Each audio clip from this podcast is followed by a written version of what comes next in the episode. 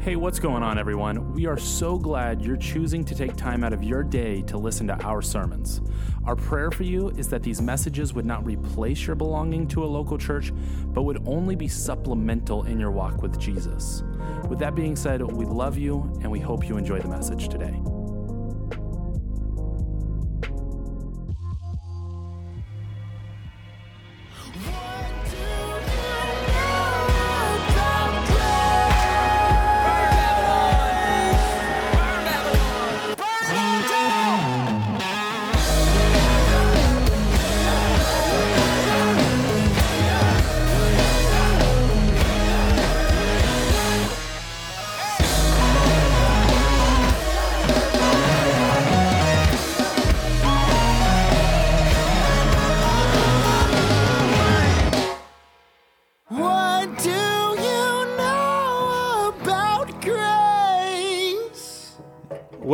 Morning, South Valley. Great to be with you guys again. How amazing was that time of worship? Yeah?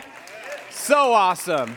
My name is Ricky Hemi. Uh, thanks for joining us in person. Thanks for joining us online. This past week, we had a very busy week on our campus. Last Sunday, we baptized a number of people over here. We baptized 13 people last Sunday, which was incredible and exciting. And then on Monday, we finished renovating the chapel. So the chapel's finally done. So on Wednesday, our youth group finally launched in the chapel, and they had over 100 students show up for the first week of youth group. And 11 students prayed to receive Jesus Christ that night at the youth group. And so God was working through that. So we, we're tired, we're excited, and then we still got another thing on our plate, which is the candy walk. So we show up to Candy Walk, and we see more people than we expect. It was an amazing night. All of you who volunteered, thank you so much. Let's thank our volunteers for just doing an incredible job. Your guys' cars were awesome. Thanks for the candy. Thanks for the help. Thanks for the security. By the way, our security team did so well. In the middle of the candy walk, we were running out of candy, okay? We didn't expect to have 2,000 guests. And so we're scrambling, like, oh my goodness, we need candy. So I leave the campus and I go to Best Buy across the street over there in my little truck. And I fill I go in the store and I'm like, hey, we need candy. They're like, well, we have these little bags. I'm like, no, we need like big bags of candy. And they take me to the candy section. We bought all the candy that was left in the store, brought it back over here. And then I go to the side gate. So the gate, the, the side alley was blocked off. So I'm trying to pull into the side alley. And our, I had a wig on, okay? Some of you, some of you came up to me today and you apologized for not saying hi to me on Friday. It's okay. I realize you didn't recognize me. A lot of people saw me, didn't know it was me. Well, neither did our security team because they would not let me on our campus. I'm like, no, I have candy. Like, we're running out. No, you can't. I didn't see you come off. The, you cannot go on this campus. I'm like, finally, they realized it was me and I wasn't just some uh, punk with a wig on. And they let me in. And we had candy for the rest of the night. So that, that was pretty fun. So we had an amazing week on our campus, a busy week on our campus, and I'm just, I'm just super excited. One more thing I wanted to let you know since the chapel is finally done, it looks really good in there. We want to show you guys how it turned out. So this coming Sunday, uh, we're going to have coffee and donuts in the chapel, available in the chapel, okay?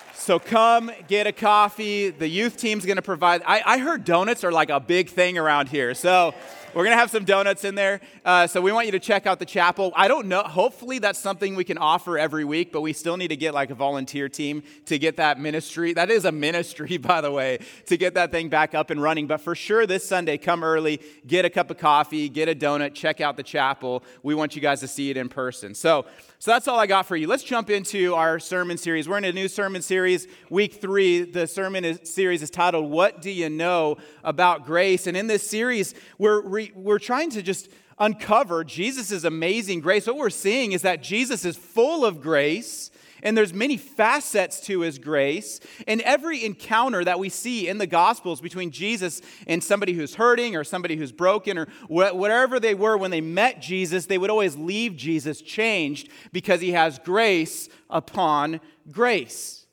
And so we've learned so far that jesus' grace heals. We learned that with the paralyzed man.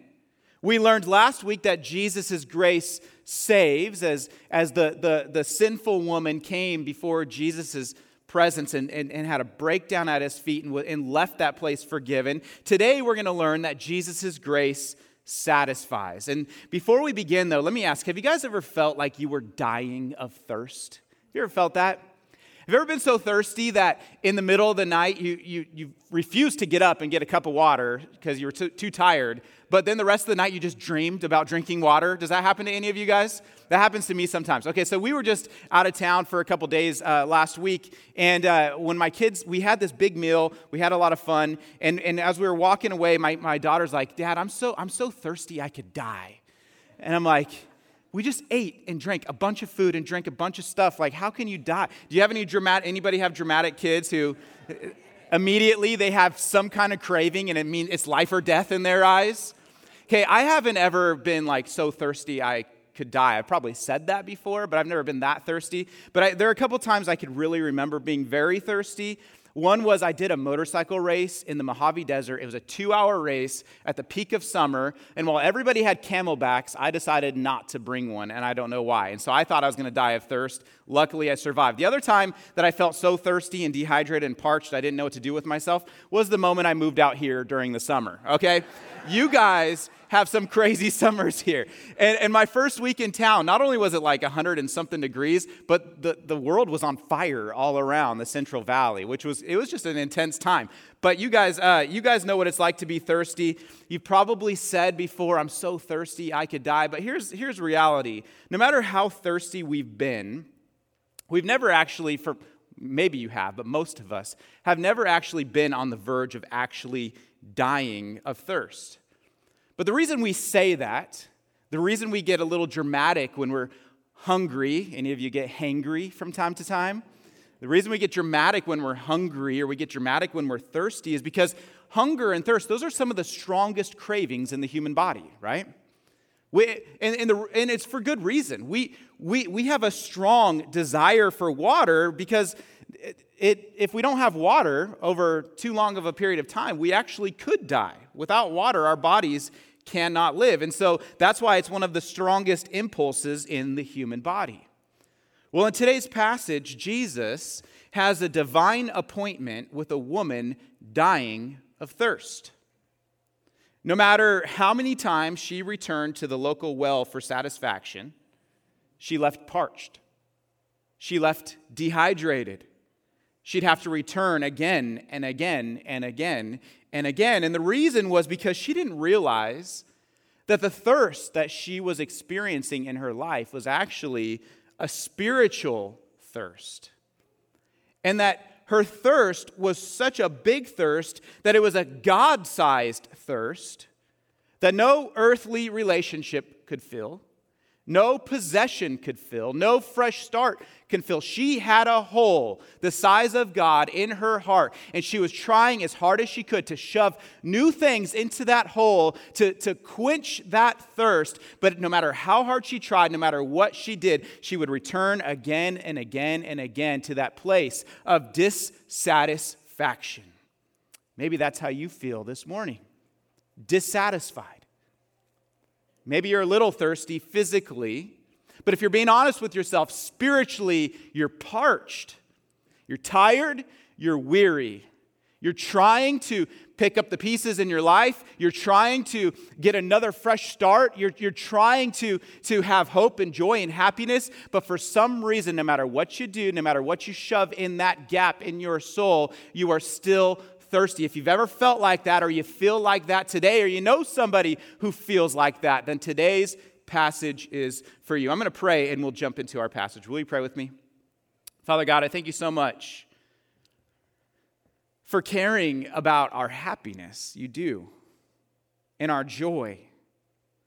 And it doesn't mean that we won't have hard times. It doesn't mean that we won't have periods where we're dissatisfied and grumbling and struggling, but, but you love us so much that you reach just every little crevice of our hearts and our souls and, and you provide us with the strength that we need for today and, and you show us that we're loved and, and some of us have forgotten that.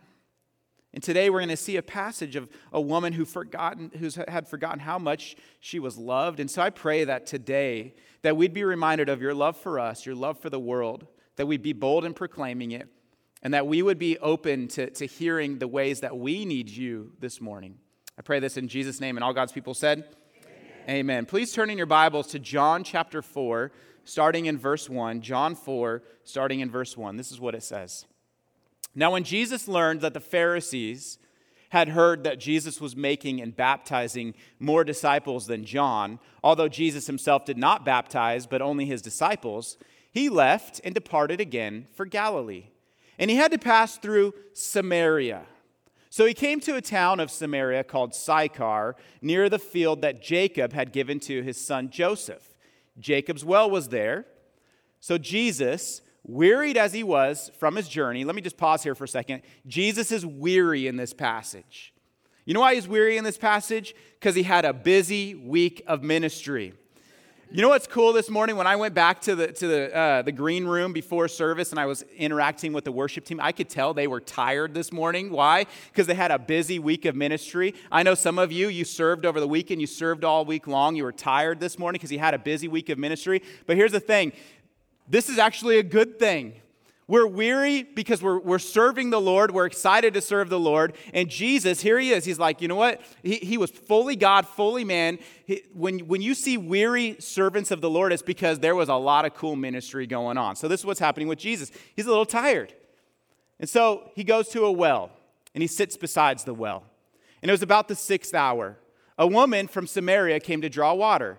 Jesus said to her, Give me a drink for his disciples had gone away into the city to buy food. The Samaritan woman said to him, How is it that you, a Jew, ask for a drink from me, a woman of Samaria? For Jews have no dealings with Samaritans.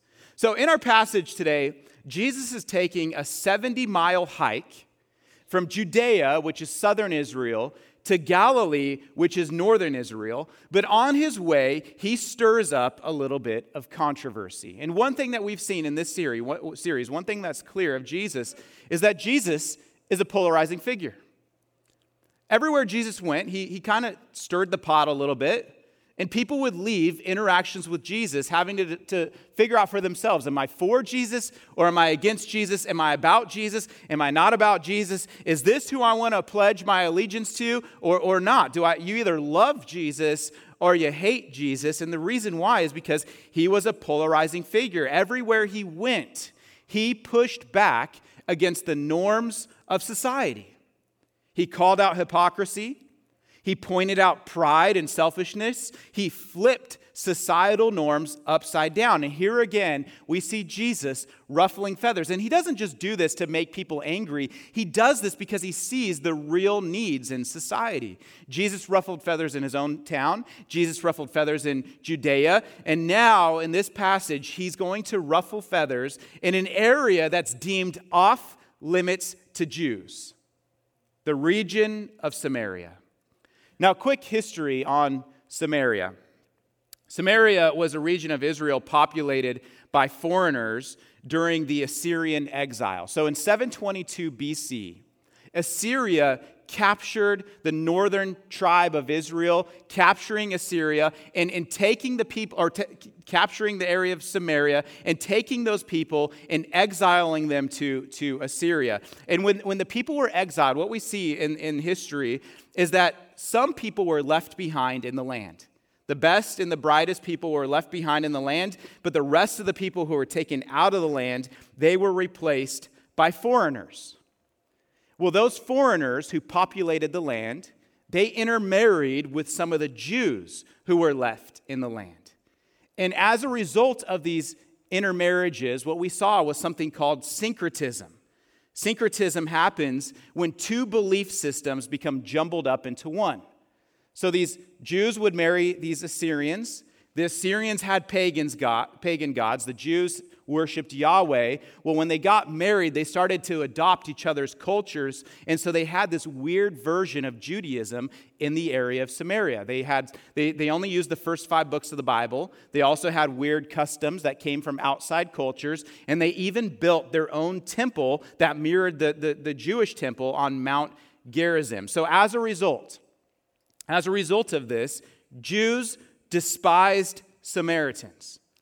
When the Jews were finally released from exile and slavery and came back into the land, they avoided Samaritans at all costs because, in their minds, the Samaritans were impure, the Samaritans were heretical, they were ceremonially, ceremonially unclean, and they were what you might call mudbloods. You might get that reference there. They were, they were, they were not of pure descent.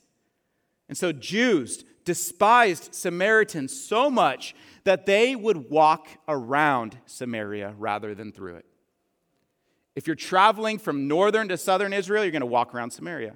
If you're tra- traveling from southern to northern, you're going to walk around Samaria. No one's going to walk through Samaria, even though it's right on the path. You're going to walk around it. But here's the thing Jesus walks through the middle of town. Why? No one is off limits for Jesus. No one is off limits for Jesus. No race is off limits for Jesus. No culture is off limits for Jesus. No person, no people group is off limits for Jesus. Why? Because Jesus has a heart for the nations. If you were to go to the end of the gospel story, Matthew 28, 18 through 20, we get the Great, Commissions, Great Commission, which is go therefore into all the nations, right? Baptizing them in the name of the Father, Son, and the Holy Spirit, teaching them to observe everything I've commanded you. Behold, I'm with you always to the, ends of the, to the end of the age. Okay, so, so Jesus, his mission is for the nations. And the word nations in, in the Great Commission is, is the Greek term ethnos, which means people groups. Jesus is for all people groups. You at South Valley, you guys have a history of supporting missionary work around the globe because you love all people groups. And you know that Jesus needs to be proclaimed to every nation around the globe. That is our mission. Well, Jesus here, he's modeling it. And, and by the way, in Revelation, when we get a picture of the throne room scene in Revelation, there are people from every tongue and tribe and nation represented in heaven at the throne room of God. Well, Jesus modeled a heart for the nations by approaching those deemed off limits. Well, the Samaritan woman was off limits for three reasons. The first was because she was a woman. And that sounds crazy in our day, but in Jesus' day, men and women, they didn't, they didn't mingle together. They didn't hang out in the same crowds. Women were only around men typically when it was their, their husband. Well, Jesus, if you were to read the Gospels, you would see Jesus elevates women. He loves women, he honors women. He had disciples who were women. It wasn't common for, for women to, to be taught one on one by a rabbi, but Jesus elevated women. This woman was off limits for cultural reasons, but Jesus, in his mind, was no, this woman's, this is a child of God, and so I'm going to talk to her. The second thing, reason that we, this woman would have been off limits was because she was a Samaritan. As we already mentioned, uh, Jews, they had no dealings with Samaritans. Okay, so much so that they wouldn't eat at the same table as a Samaritan. They definitely wouldn't drink from the same well as a Samaritan. There was a Samaritan area and there was a Jewish area. And if you think that sounds like racism and segregation, then you're right. That's exactly what it was. There was this trend going on where, where there's a pure group and there's an impure group, and one group is accepted and the other group's not accepted. Well, Jesus wasn't about those kinds of norms. Jesus was going to flip the script and say, that stuff's not okay. I, no one is, no, no one is uh, too far from me. Everybody, I, I'm for the nations, I'm for all people, all races. And so this woman, she was shocked because not only was Jesus talking to her, but Jesus wanted a drink off of her bucket. She was shocked. You're talking to me, a woman, and now you want a drink from me, a Samaritan. And Samaritans and Jews, they don't, they don't blend together. I didn't think that that was allowed. Jesus wanted a drink off of her bucket. Now, it, that phrase, when it says that Jews have no dealings with Samaritans, in the Greek, it actually means that they don't partake together or they don't share together. And so, what it really is a reference to is her bucket. Jesus was saying, Hey, can I have a drink of yours? And she's blown away Because in her day, there's a Jewish fountain and there's a Samaritan fountain. Finally, the third reason that this woman would have been off limits is because she had a past. This woman had a sinful past. And there are a couple reasons we know this. The first is because she visited the well at noon. Now, if you were to go visit a well here in Lemoore in the peak of summer, would you go at noon? Absolutely not. Okay, uh, Pastor Frank and some guys in the church, they were helping me uh, with my garage when I moved in here. Okay, they would show up to my house at 6 a.m. to work on the garage. They didn't show up at noon to work on the garage when it was 110 degrees outside for good reason, right? It's, you don't do that, it's just not wise. Well, this woman, she's visiting the well in the middle of the day to avoid people. The well wasn't just the place you got water for your family, the well was also a social place where you interacted with your community. This woman avoided her community, went by herself with no one around to get the well when get water from the well when no one was looking. That's how we know she had a past. But we also know that she had a past because she admitted to having a past. Jesus says this in John 4 16. He says, Well, why don't you go call your husband and come here? The woman answered him, I have no husband. Jesus said, Well, yeah, you're right in saying that. I have no husband, for you've had five husbands. And the guy that you're living with now, he isn't your husband. What you have said is true. This woman had five fallen, broken marriages, and now she was in a new relationship living with a man who wasn't her husband. And so these are all some of the reasons why we know this woman had a past. And, and I want to be sensitive here because if you've ever been divorced or if you've grown up in a divorced home, then you know what kind of toll this takes on a person, what kind of toll this takes on a family. Okay, I, I grew up in a divorced home. I, I haven't been divorced myself, but both of my parents married three times. Okay, so Three times we had to restart. Three times I restarted at my mom's house. Three times I restarted at my dad's house. It's confusing, it's hard, it's challenging. It's not all bad. Okay, I mentioned that during the holidays, Christmas is coming up. Uh, I, I get a lot of presents on Christmas, okay? It's pretty awesome. As a kid, that was really awesome. But here's the thing if you've ever been divorced, or you've gone through divorce, or you've grown up in a divorce home, you know the pain of divorce. Five times this woman experienced that pain. We aren't told why she divorced five times, but we do know that each time she attempted to get her life back on track, it was a total failure. Every time she remarried and hoped this would be my love, this will be the one, this is to work, and boom, the car crashed, it was over. Then she get married again, boom, everything crashed. Get married again, boom, everything crashed. Finally, she's like, I'm done, I'm done saying I do. I'm just going to live with my man and, and, go from there. And she would have taken on a, a posture of a cultural outcast because she was living with somebody who wasn't her husband. She was trying to rebuild her life over and over and over and over again, but she couldn't quite do it. And so I want to pause here for a second. How many times have you tried to get your life back on track? One time? Two times? three times, four times. This woman is on number six. The sixth time she, she's tried to get her life back on track. And so, if you've ever struggled to rebuild your life, then you know exactly how this woman feels. She's trying to get some normalcy back in her life, but she just can't quite do it. Well, here's the good news Jesus knows the path to health, Jesus knows the path to healing. Jesus knows the source of true satisfaction and happiness. But before you can drink of Jesus, you have to acknowledge your thirst. You have to acknowledge the things that have caused the train wreck. You have to acknowledge the areas of your life that you've avoided. This woman, she had a lot of red flags popping up in her life that she had been ignoring. Jesus, though, isn't going to let her off the hook. Jesus sees the real her. Jesus sees the real me. Jesus sees the real you.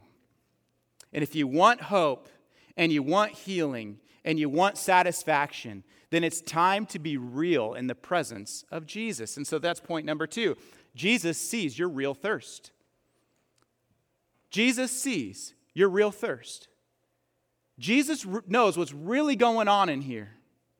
Jesus knows how you really feel in the morning, how you really feel when you go to bed, how you really feel throughout the week. Jesus sees your real thirst and he cares. He loves you, he wants to embrace you, but you have to see your thirst as well. You have to acknowledge the parts of your life that need help as well. And so Jesus is going to push on her. So here we go.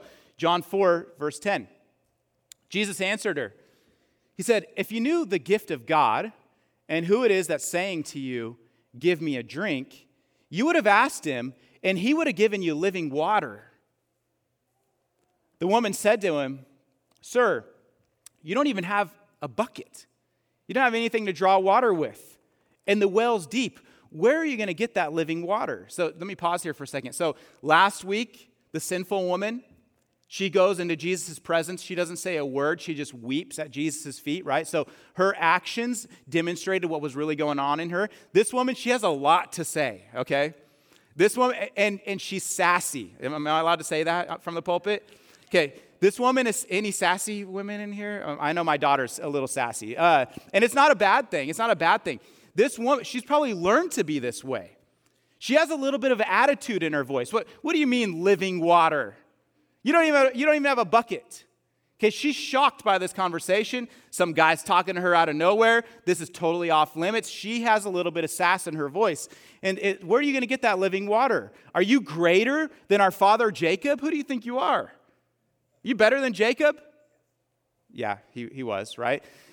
Well, he gave us the well, and he drank from it for himself, as did his sons and his livestock. And Jesus said, Everyone, though, who drinks of this water is going to be thirsty again. But whoever drinks of the water that I give will never be thirsty again.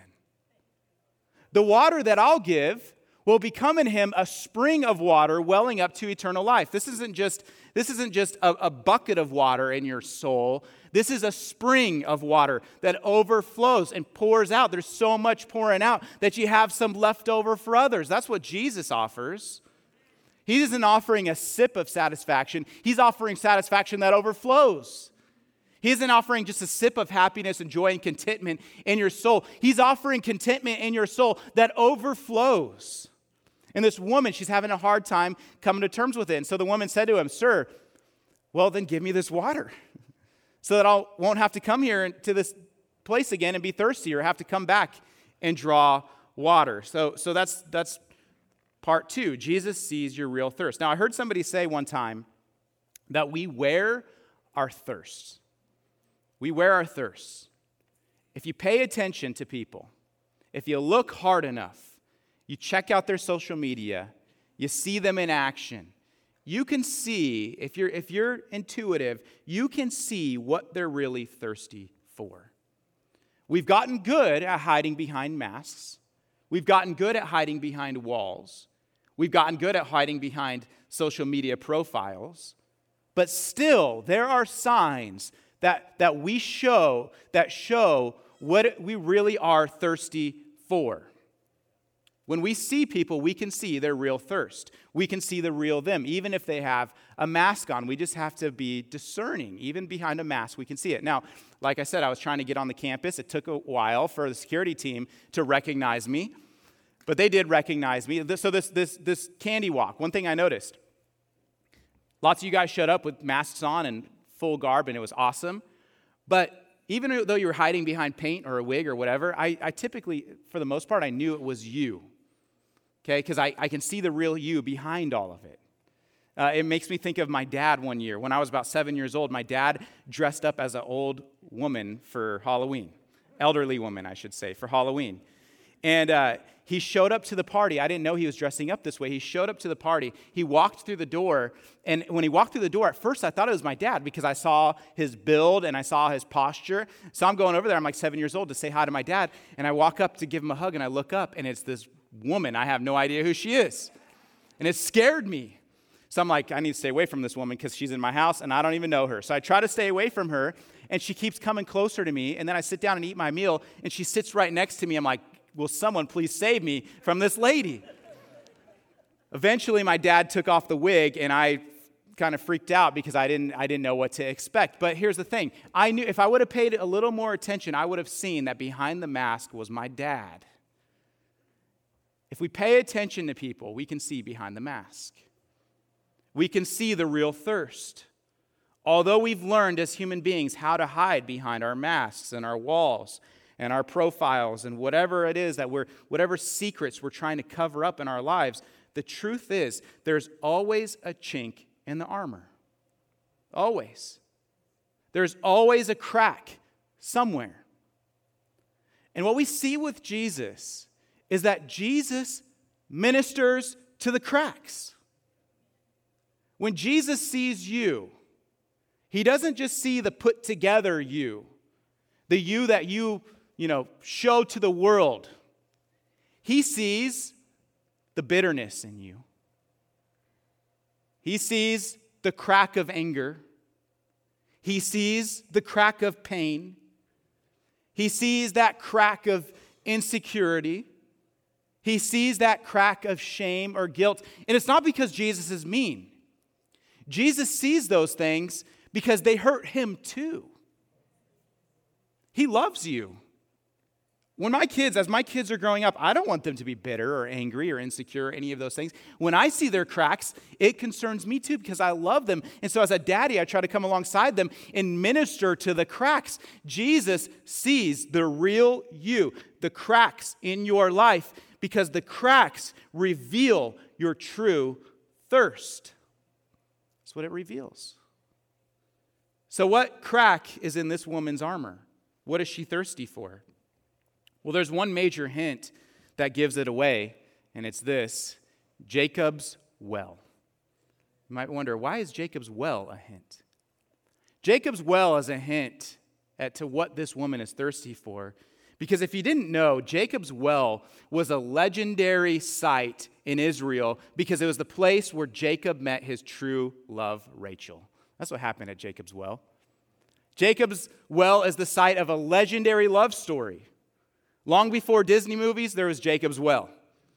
Okay, long before high school quads or Lover's Lane or eHarmony or Tinder or Christian Mingle or whatever new things coming out, there was a place called Jacob's Well.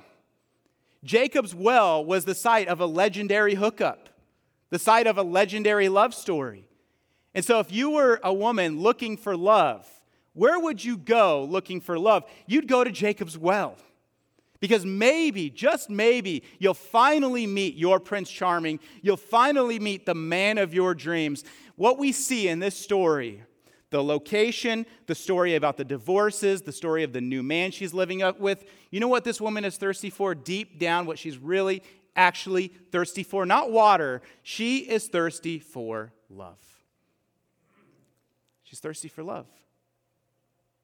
And that might sound cliche, but we're all thirsty for love. Every single one of us for acceptance, for companionship, for purpose, and above all, we're thirsty for selfless, faithful, loyal, unending love. And us human beings, if we don't experience or feel or know love, we'll do just about anything to get it, including saying I do five times in pursuit of it. This woman was thirsty for love. Well, Jesus, though, he saw behind the mask, he saw her greatest need of all. And so he ministered to the cracks. And as soon as he went in, as soon as he dove into some of those tender subjects, she changed the subject on him. She changed the conversation. You guys ever do that? Someone gets to the real you, someone gets to something that kind of strikes a nerve, and instead of allowing that conversation to happen, you try to turn it in a new direction. So, how about them Raiders, right? This is exactly what's happening here. Jesus exposes some hurt and some pain, and she changes the conversation. Look at what happens. The woman said to him, Sir, I perceive you're a prophet. Well, our fathers worshiped on this mountain. Are they talking about worshiping on mountains? No.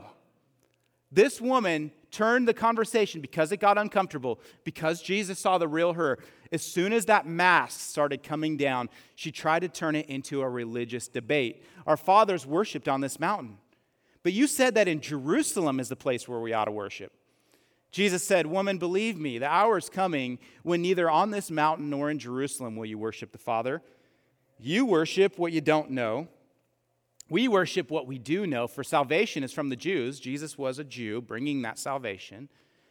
But the hour is coming and is now here when true worshipers will worship in the Father in spirit and truth. For the Father is seeking such people to worship him. He's like, time out. It's not about where you worship, it's about how you worship. Let's get back on track.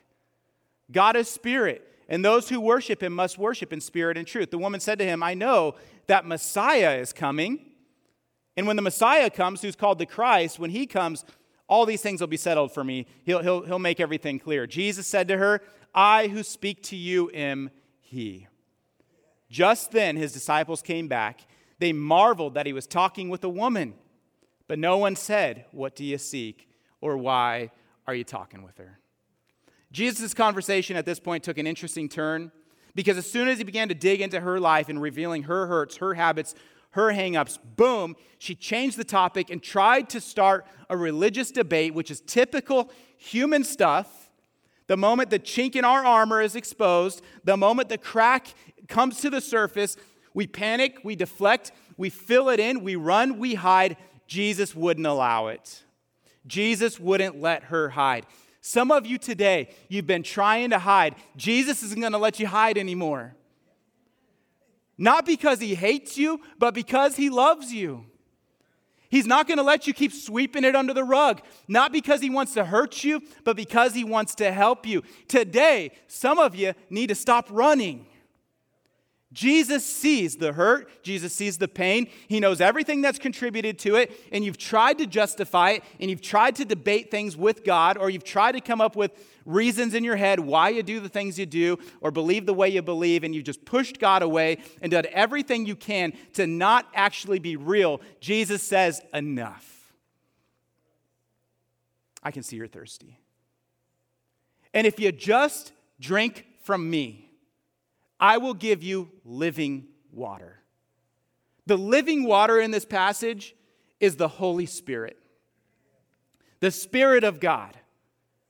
The Spirit of God who resides in the hearts of human beings and changes them from the inside out, gives them a new love, a new passion, a new will, a new ability to live in a new way that they never could on their own. Okay, this is miraculous stuff we're talking about. And only Jesus can deliver the Holy Spirit to a person. Only Jesus can give you a drink from the Spirit of God. But when you have the Spirit of God, not only are you forgiven, not only are you washed clean, not only is all your shame and your guilt wiped away, but you are born again.